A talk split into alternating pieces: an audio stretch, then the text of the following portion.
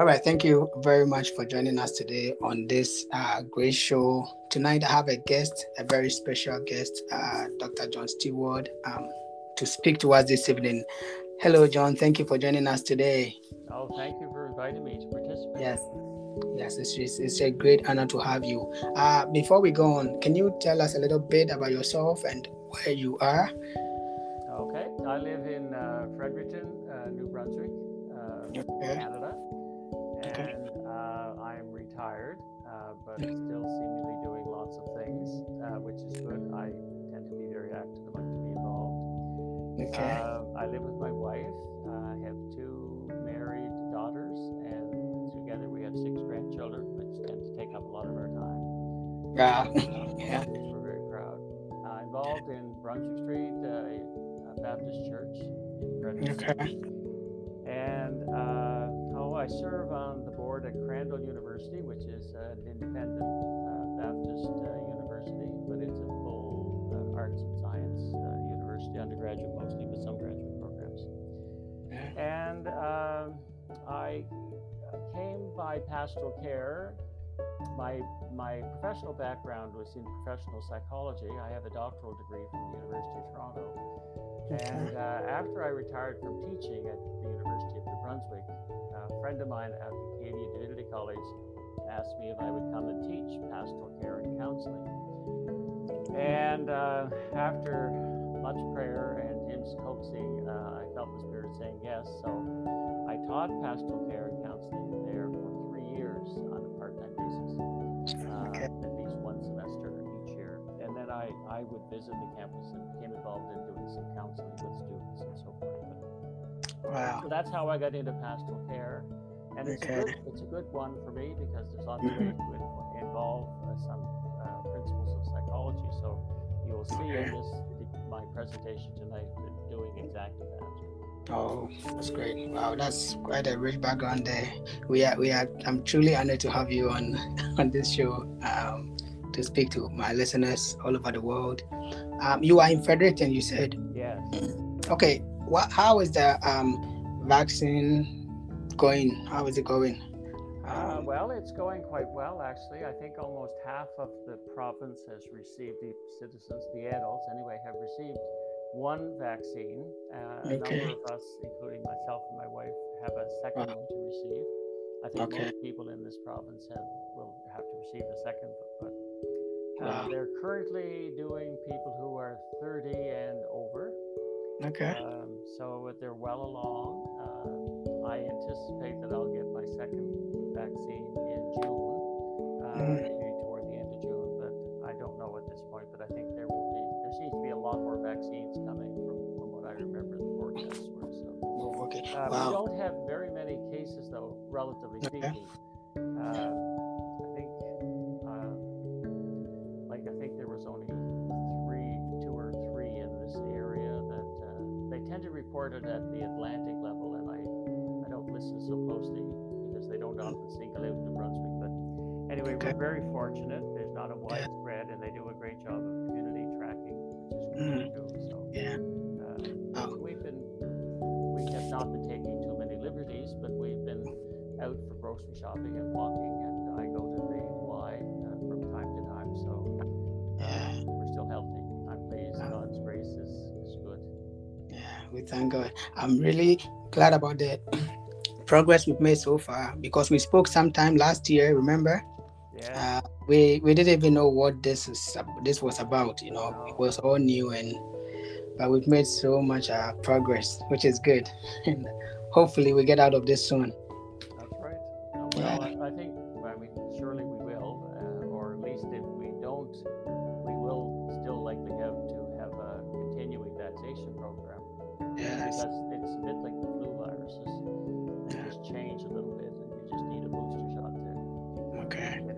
But we don't know that yet. That's so that could be the worst, and hopefully the best will be from the total immunity.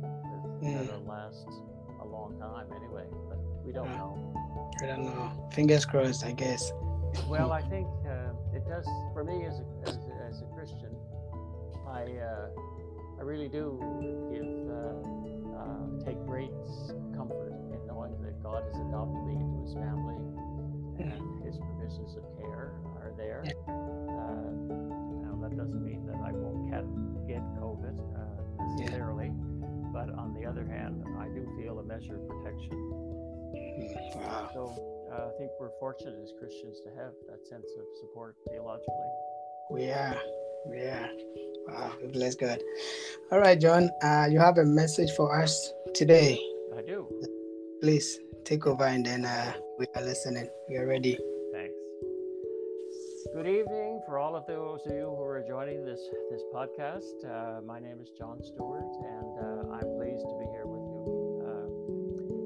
I want to start. The topic is pastoral care, and I want to indicate that it's pastoral care that takes place in a church setting. Sometimes there are pastoral care programs in communities in Europe, for example, which are not necessarily connected to the church, but in this case, I'd want them to be connected with the Christian church. And in my presentation tonight, I want to explain and illustrate what the ministry of pastoral care is all about. What does it look like in the context of the church? And I want to integrate a few key psychological concepts into this ministry, which will help people to give an understanding of others at a deeper level, and maybe themselves too. And the last thing is to contextualize pastoral care within spiritual formation. And I'm defining spiritual formation as how individuals see themselves as being in Christ, from the Colossians verse. So let's start. I'm going to start with what is pastoral care. Pastoral care is a church-based program that focuses inward to the congregation and outward to the community.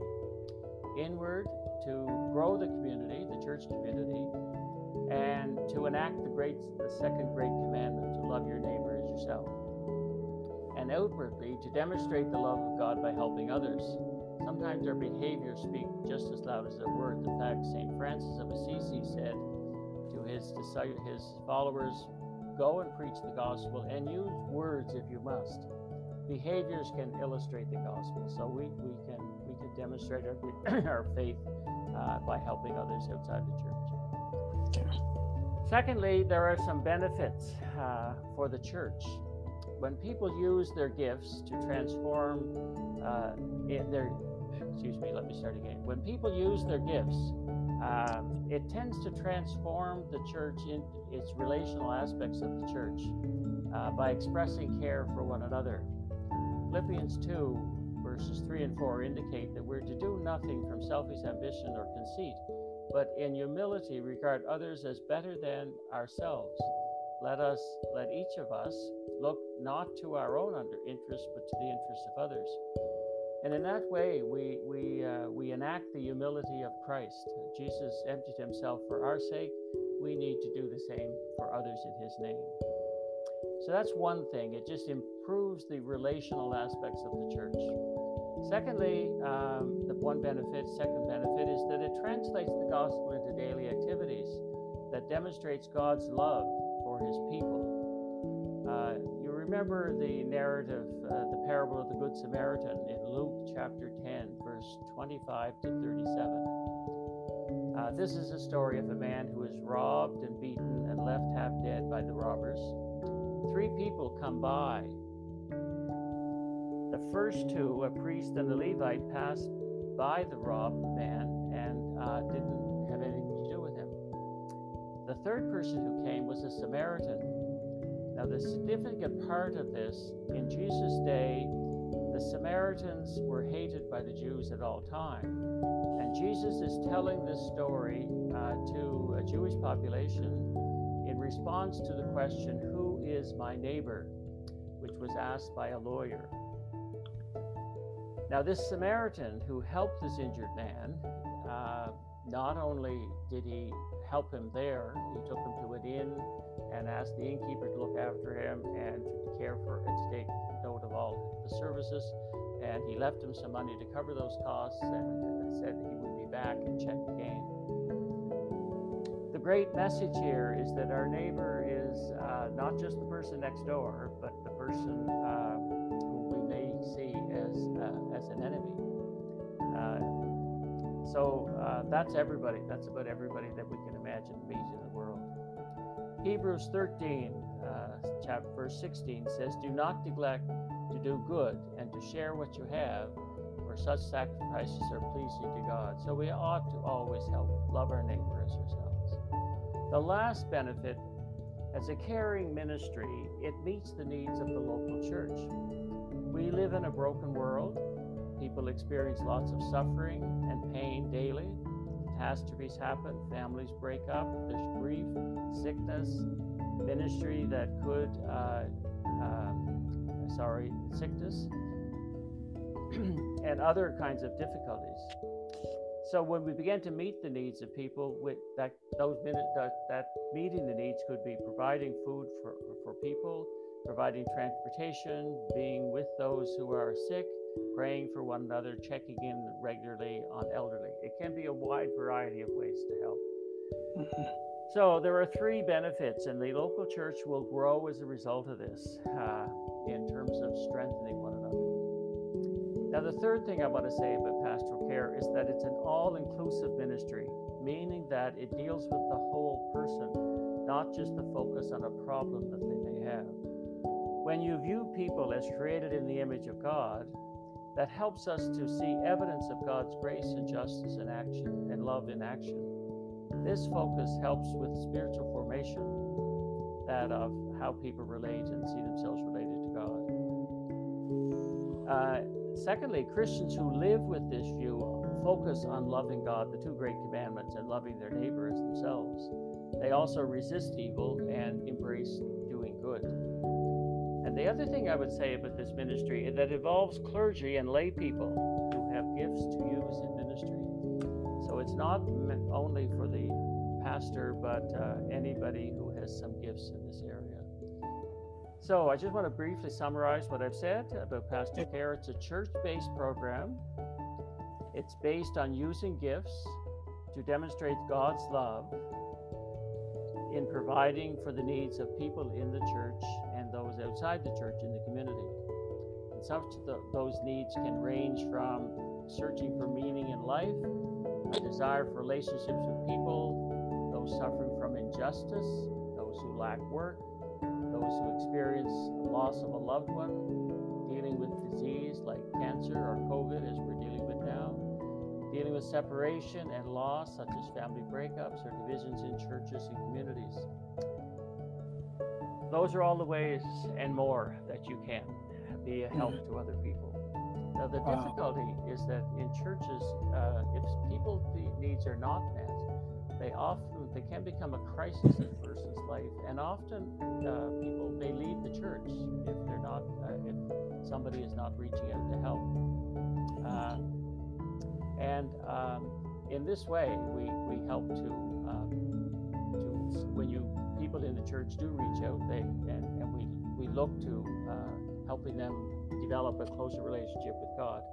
Then we are meeting people's needs. So, what I'm going to do now is talk a little bit about the concept of needs from a psychological perspective and illustrate how this can be helpful in developing a pastoral care program and using them. When we think about human functioning, it can be considered under three headings. The physical, the body, the tangible part, which concerns how our bodies function, healthy living, able to meet the demands of normal living, and self-sufficiency. All of those things we start with the body, and if the body is healthy, we can do those things. Second area is psychological, and this deals with the mind, such as cognitive issues like being aware and understanding and learning, and memory, short-term and long-term memory, problem-solving, expressing emotions, and so forth. And the third level is that of the spiritual, the awareness of God or otherness or whatever you consider deity to be, and a new ability to sense his presence in the Christian sense, and to connect both with listening to him and being able to approach him through prayer. We talk about having been reconciled to God through the blood of Christ. So this is the awareness of that reconciliation that we're talking about. So we can look at humans from a physical, a psychological, and a spiritual perspective. Now I want to turn a little bit to human motivation. Human motivation is based on people seeking fulfillment and dealing with changes through the life cycle, particularly in these three areas: physical, psychological, and spiritual. Psychologists use this term self-actualized people to refer to those who have a personal sense of fulfillment and are using their skills in productive ways. For example, I was a teacher all of my life, and I find teaching to be personally satisfying, and particularly as I use these skills to further the God's kingdom, as I was when I was teaching at the seminary, left a great sense of fulfillment in my life. And I don't pretend to be the best teacher, but I feel that I do use the skills that God has given me to the best of my abilities. One of the difficulties, though, is that unmet needs slow down or prevent a person from reaching their fullness. Pastoral care can help to meet in those needs. Now, what are the needs that we're talking about here? Lots of psychologists have written about that, but there are basically considered to be 8 of these needs now. And I've divided them into the three headings of physical and psychological and spiritual. So the first two are biological and physical needs, such as the need for air, food, drink, shelter, warmth, sleep. We need those to survive. And safety needs, protection from the elements, such as clothing and housing, some sense of security with law and order, and some stability, and particularly freedom from fear. Basically, without these two needs met at an early age, people usually die. If you don't have enough food, or you don't have enough protection, they don't always die, but they can die easily, and they're basic to human survival. The second 4 are called psychological needs. Love and belonging. This is the friendship, the sense of intimacy with others, trust, accepting, receiving, and giving affection and love. Belonging to a group. Churches are great sources of meeting this in people's needs. Esteem needs, how you feel about yourself. Esteem, positive feelings. We all need to have some senses of a positive feeling about ourselves. That gives us a sense of dignity and achievement. And we desire a reputation or respect from others, such as some sense of status, and that we're valued, that we are important, and that needs to come from others. So both of those things give us this positive self-esteem. Pastoral care programs in churches can promote a caring attitude with the congregation. And when people feel that they're cared for, not only are the love and belonging needs met, but also their self-esteem needs are met. The 5th one is cognitive needs. Now this deals with knowledge and understanding, curiosity, exploration, the need for meaning and predictability. Proper schooling are the main function in our society these days that help to meet those cognitive needs. But we know that when people drop out of school, they often fail to develop their potential abilities that they were born with, and often have to go to sport themselves with work that does not require much skill.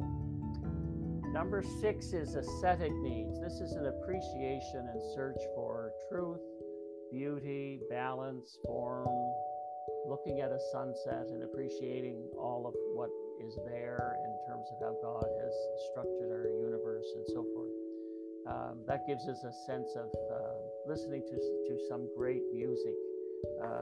Hymns, maybe, just the way the words are so expressive and so forth, gives us an affirmation that this is a wonderful thing. And some of the hymns are also give great glory and honor to God. The 7th of the psychological needs are self-actualization needs. This is realizing your personal potential. Becoming all that you're capable of becoming, using your abilities to the best of their advantage. Helping people get a job, become self-sufficient is a way to meet this particular need of self-actualization. And the last one, under the spiritual heading, is called transcendent needs or spiritual needs. People are motivated by the value which the transcendent, beyond the personal, such as religious experiences with God. And we would say, having met the person, Jesus Christ. An appreciation of service to others. Some people pursue knowledge to help humankind, like medicine or science generally, pharmacology, all of those are also can be transcendent needs for people. Mostly it's developed by religious faith. So there are 8 of these needs, and I grouped them together under 3 headings. And just to review those, the first 2 are biological, and they were biological and physical needs and safety needs. And then the next are psychological needs and love and belonging and esteem needs, cognitive needs, aesthetic needs, and self-actualization needs. And then the last one is spiritual, is transcendent needs. So those are, people are motivated at various stages in their lives for those, and they normally start and they follow human growth and development, with the biological safety needs very important at a younger age. As people become older, teenage years, esteem needs and love and belongingness become more important, and cognitive needs are important, and later on the aesthetic needs and the self-actualization. Now all the time, spiritual needs can also be met too. Particularly as children get to adolescence, where they're able to think more clearly and understand some of the gospel, the theology behind the gospel of Jesus. Just a comment about these needs, though. Psychologists divide them into 2 categories. The first 4, that of biological and physiological needs, safety needs, love and belonging, and esteem, are known as deficiency needs. Now, what is meant by deficiency need are needs that arrive when an individual has been deprived of that need. When deprived, the individual is motivated to try and meet this need as best as he or she can. And the motivation to fulfill the need will become stronger the longer the need is unmet. For example, people may resort to stealing food if they have experienced hunger and have no way to satisfy that need. And additionally, lack of food results in poor biological growth and disease, and if biological needs are not met, physical growth in the body will be stunted. Likewise, self-esteem needs, if they're not met, individuals will have a low opinion of themselves. And people with a low opinion of themselves or low self-esteem often do poorly in school because they don't feel good about their skills and don't know how to use them well. And they often don't have many friendships, which can influence their need for love and belonging. Often what happens is that if you are strong in an individual, they will up with any group in a school because they desire this peer relationship. Sometimes that's good, sometimes it's not so good. Now, pastoral care programs in churches can help people meet these needs in the midst of their congregation. Developing relationships with others often helps to meet the love and belonging and esteem needs. Meeting these needs require time, not necessarily money.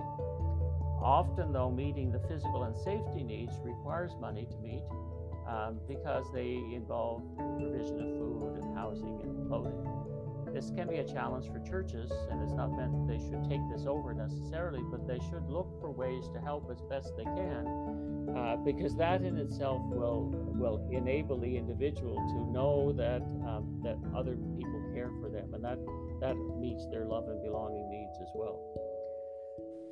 So, and when God's grace blesses this, that also enhances the benefits too.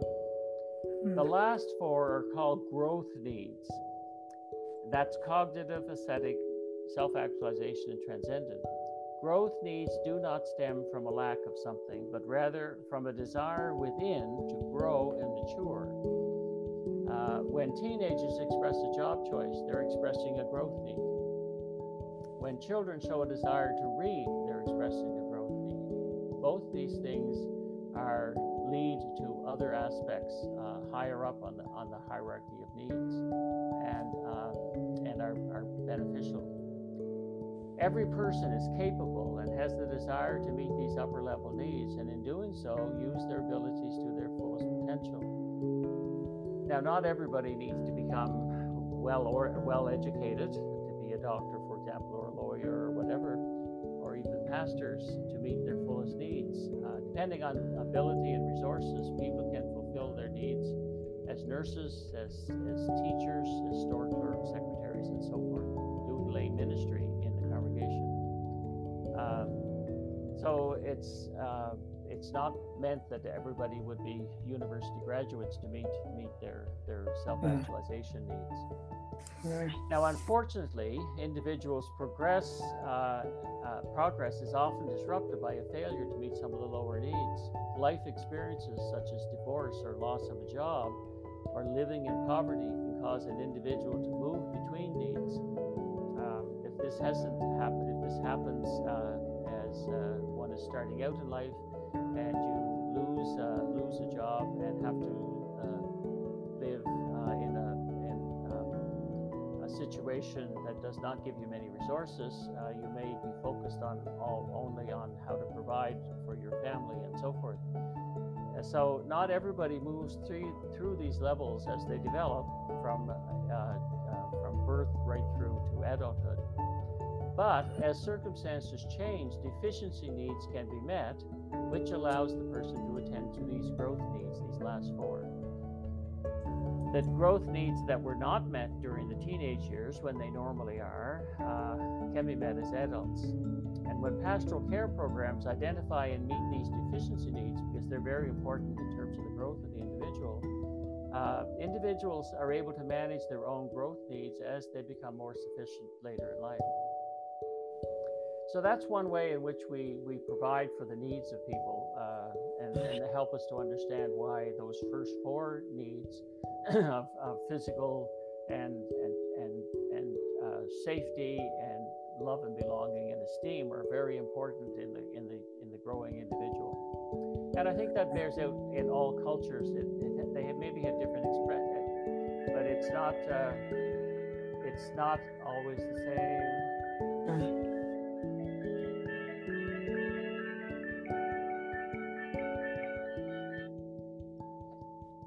Sorry about that phone call. That's okay.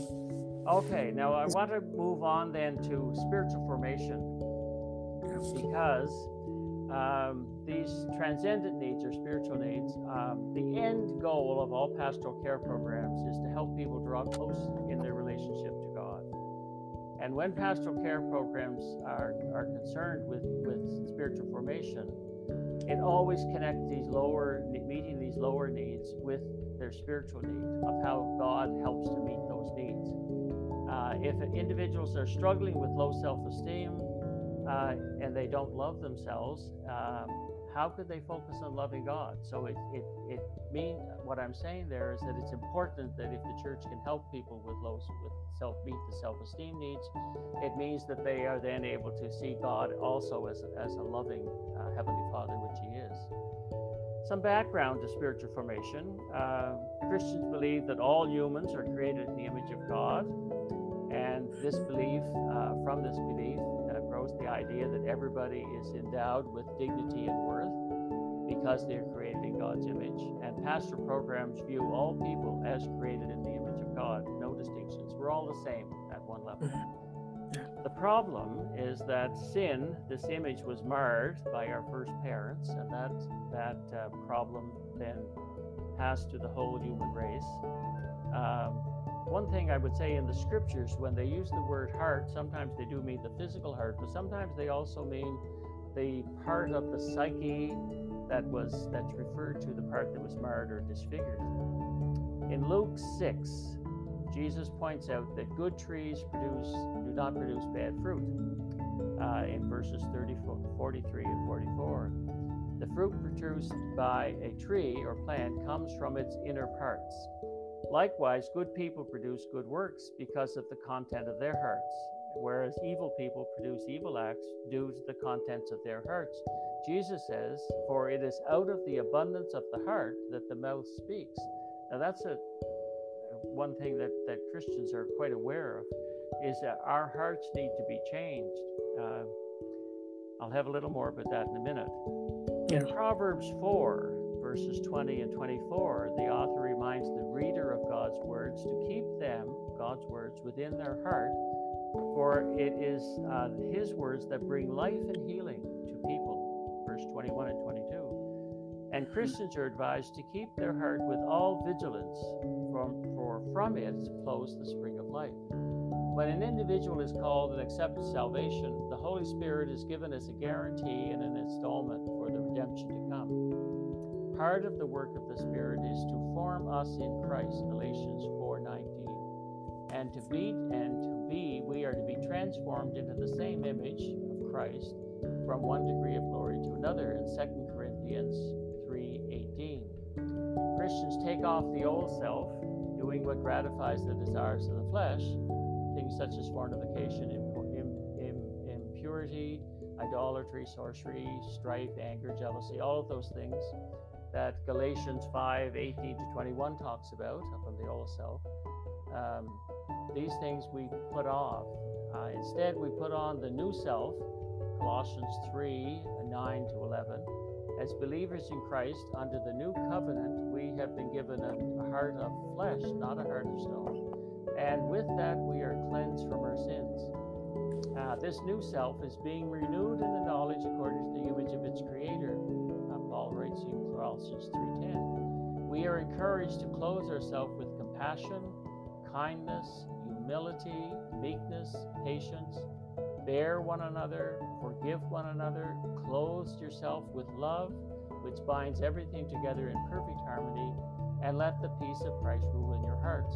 Imagine our hearts with all of those things. We can aspire to that by asking the Holy Spirit to fill us with those gifts. And when our hearts are filled with these attitudes and aspirations, good behaviors will flow out of that. Now, we grow spiritually or more Christ-like when we integrate Jesus' teachings into every part of our psychological awareness. Our thoughts, for example, ideas of how to treat people. The scriptures are full of ways and ethical ways in which we're to treat other people. It's full of all kinds of examples of character traits that we need to reflect, that help to reflect the person of Christ. And believing and acting in accord with the teachings of the New Testament, particularly.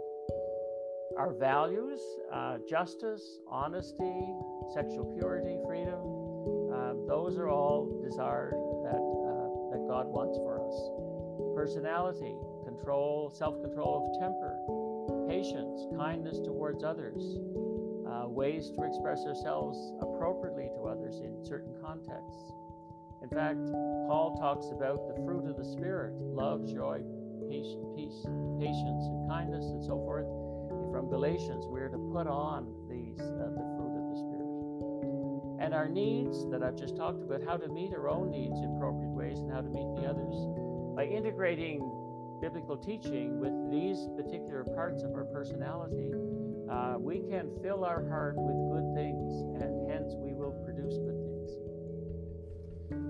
Now, if you have these qualities in your heart, you're able to minister to individuals in need such that they are reminded of God's care and love for them, because they reflect God's love in us.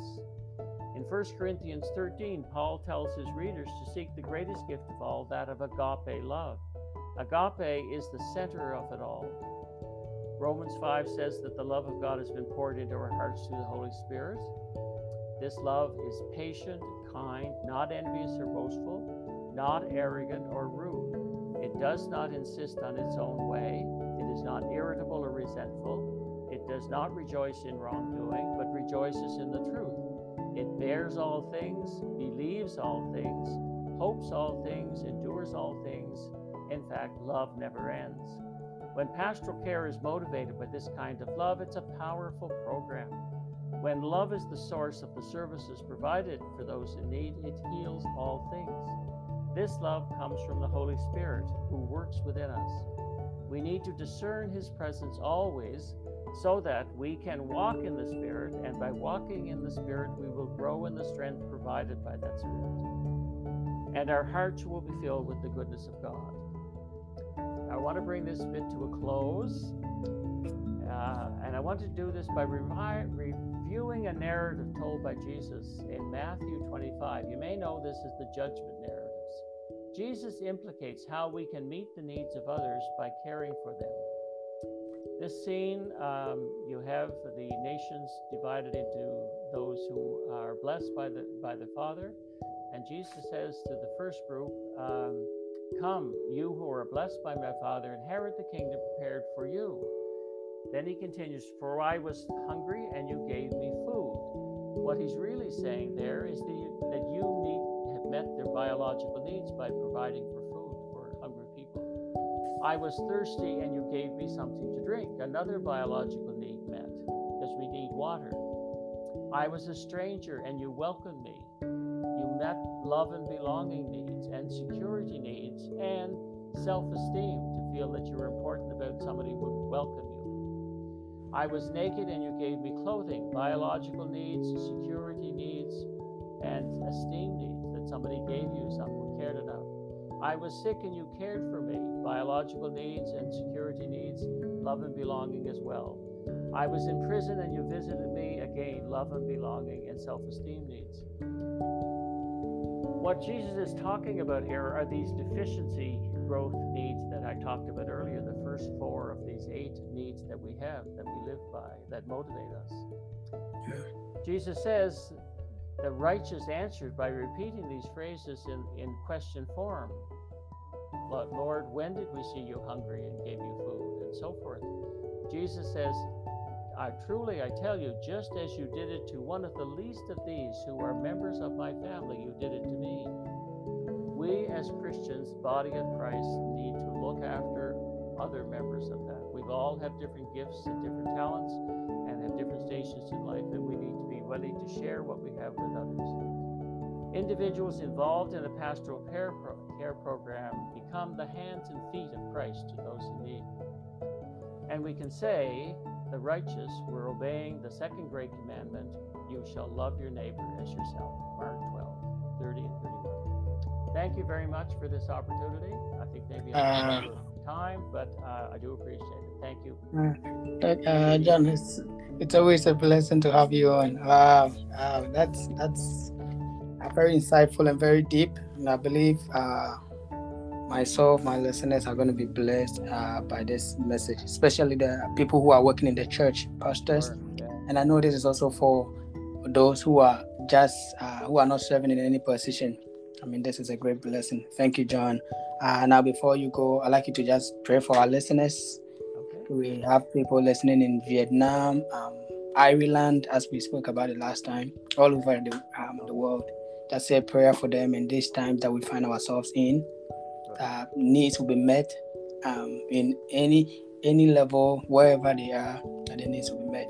Sure. All right. I just want to take some time to pray for my listeners. Yeah. Let us pray. Lord God, we come before your throne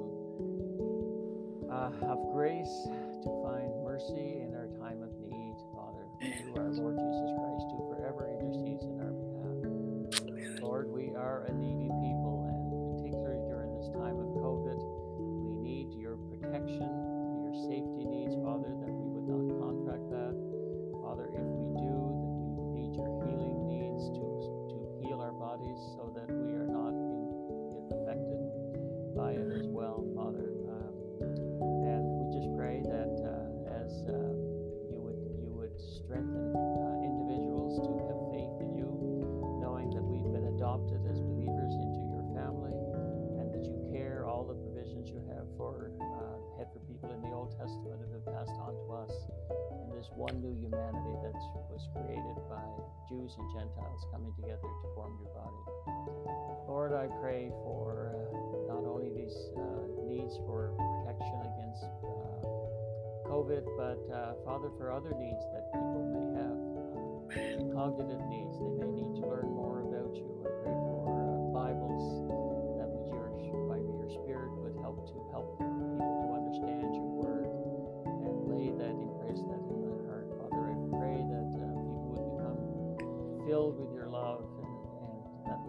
belongs to others to share Christ with, as well as to be Christ's hands and feet in terms of healing and food and drink and so forth. God, you are a God who cares for us. You care for your church, this international church, which is diverse and varied, and yet we're united under one person, the Lord Jesus Christ, and we thank you, Father, for the brothers and sisters that we haven't yet met around the world as we think about being members of the body of Christ. I thank you for Christian and for his willingness to put these podcasts out, Father, to help grow the kingdom, and I thank you for this opportunity to share some understanding that you've given to me, and pray that this will be a blessing for people involved in the church and for Christians as well who might want to become in a care ministry. Amen. So, Lord, I just pray that your word would bear fruit in people's lives, and may they follow James's in James 4:7, to draw near to God, and he will draw near to them. Amen. They know that presence, Father, that healing presence, and that presence that provides security and strength. In Jesus' name we pray. Amen. Amen. Amen. Amen. Wow. Thank you so much, John, for your time and for the word. It's a really great blessing, and we look forward to having you more. Yes. Another 3 or 4 months, and I might be able to produce something. So. We'll wait. We'll wait. Lots more I could go into. We'll wait. There, but anyway, yeah. Yes. All right. Yes. We'll wait. Right. We'll talk in the background and whatever, and whenever you're ready, we are ready. So it's a blessing. Okay. But thank you. Yeah, really. I'm really grateful. Thank you. Thanks a lot. All right, John. Bye, John.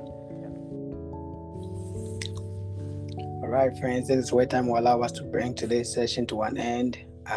We don't want to close without giving you the opportunity to ask